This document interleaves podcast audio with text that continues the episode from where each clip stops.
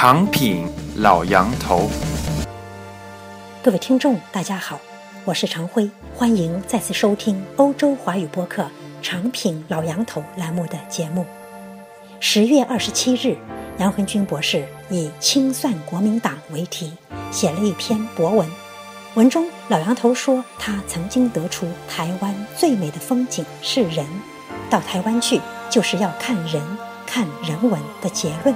但这几年，他越来越不安。最让他不安的是弥漫在普通台湾人中的对国民党的仇视与清算情节。为何这么说？请听杨恒军博士的博文《清算国民党》。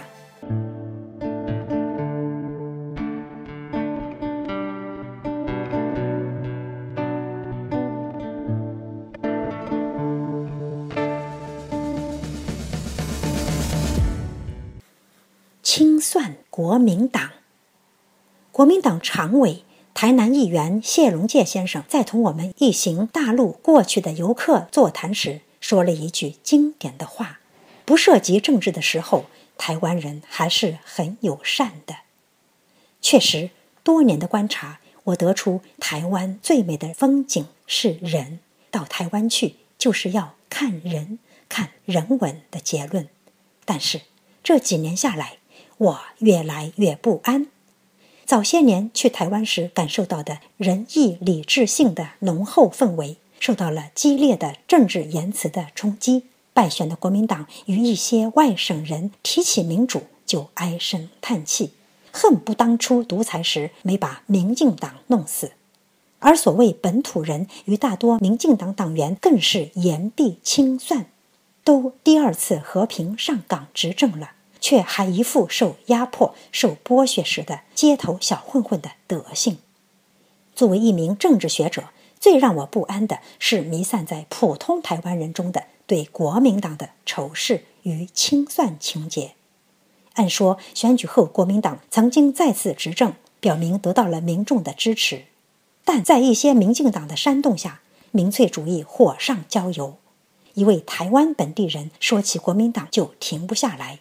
从二二八大屠杀到白色恐怖，从蒋介石杀了几千台湾人，到夫人宋美龄弄了两架飞机把台湾的黄金运到美国，从蒋经国利用情治机关镇压异议人士，到被迫让步放开报禁党禁。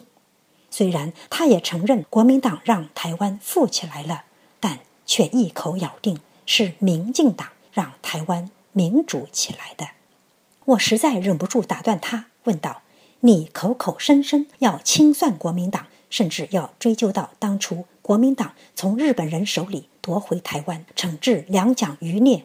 但如果不是蒋经国在临死前放开紧握权力的双手，如果国民党像其他亚洲一些独裁者，如朝鲜执政党一样不开放、不改革，继续暴禁党禁，台湾何来民主？”就凭你们的能力和力量，要付出多大的代价才能走到今天？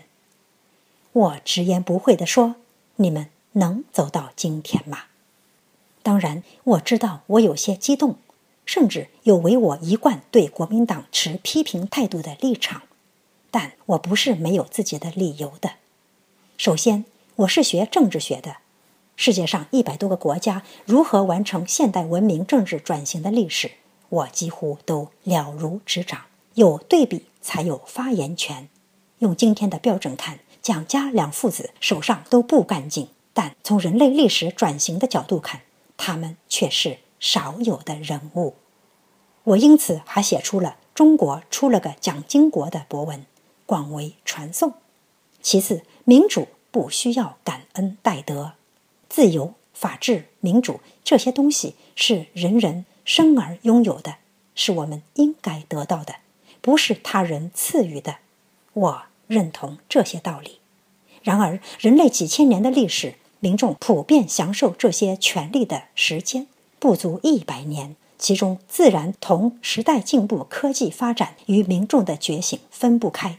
但如果没有华盛顿这种创造历史的伟人，没有蒋经国这种顺应历史的强人，人类历史恐怕少了很。多精彩，多了更多的眼泪和鲜血。民主是个好东西也好，是最不坏的东西也罢，对于台湾来说，即便时光倒流，恐怕也不会有第二种选择。如果因为选举失败而怀疑民主，一旦选举胜利，就有耀武扬威、胜者通吃。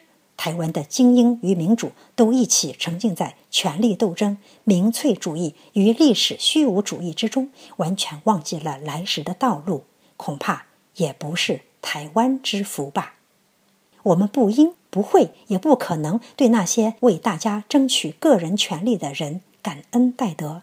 民主不需要偶像，也不需要感激，他们只是做了应该做的，我们得到的。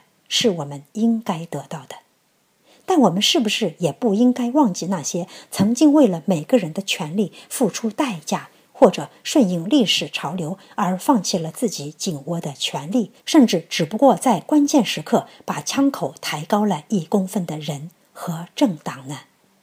我知道，由于教育背景和所处时空的不同，台湾人很少有能真正听懂我的话的。其实我只是想让那些要清算国民党甚至两蒋的台湾人不要忘记，你拥有这样的权利，并不是你独自奋斗的结果。互动、博弈、包容，造就了今日的台湾。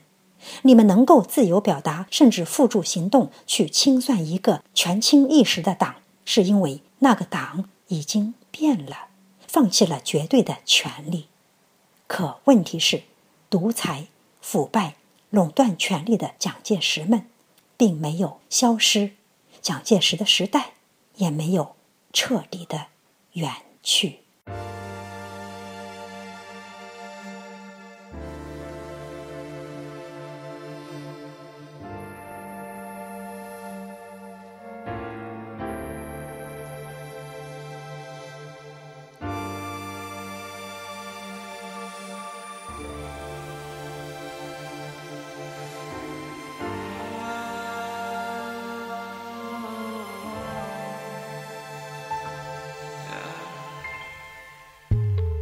This